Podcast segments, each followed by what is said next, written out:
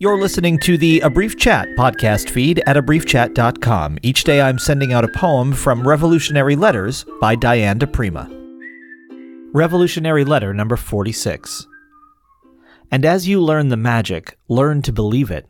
Don't be surprised when it works. You undercut your power.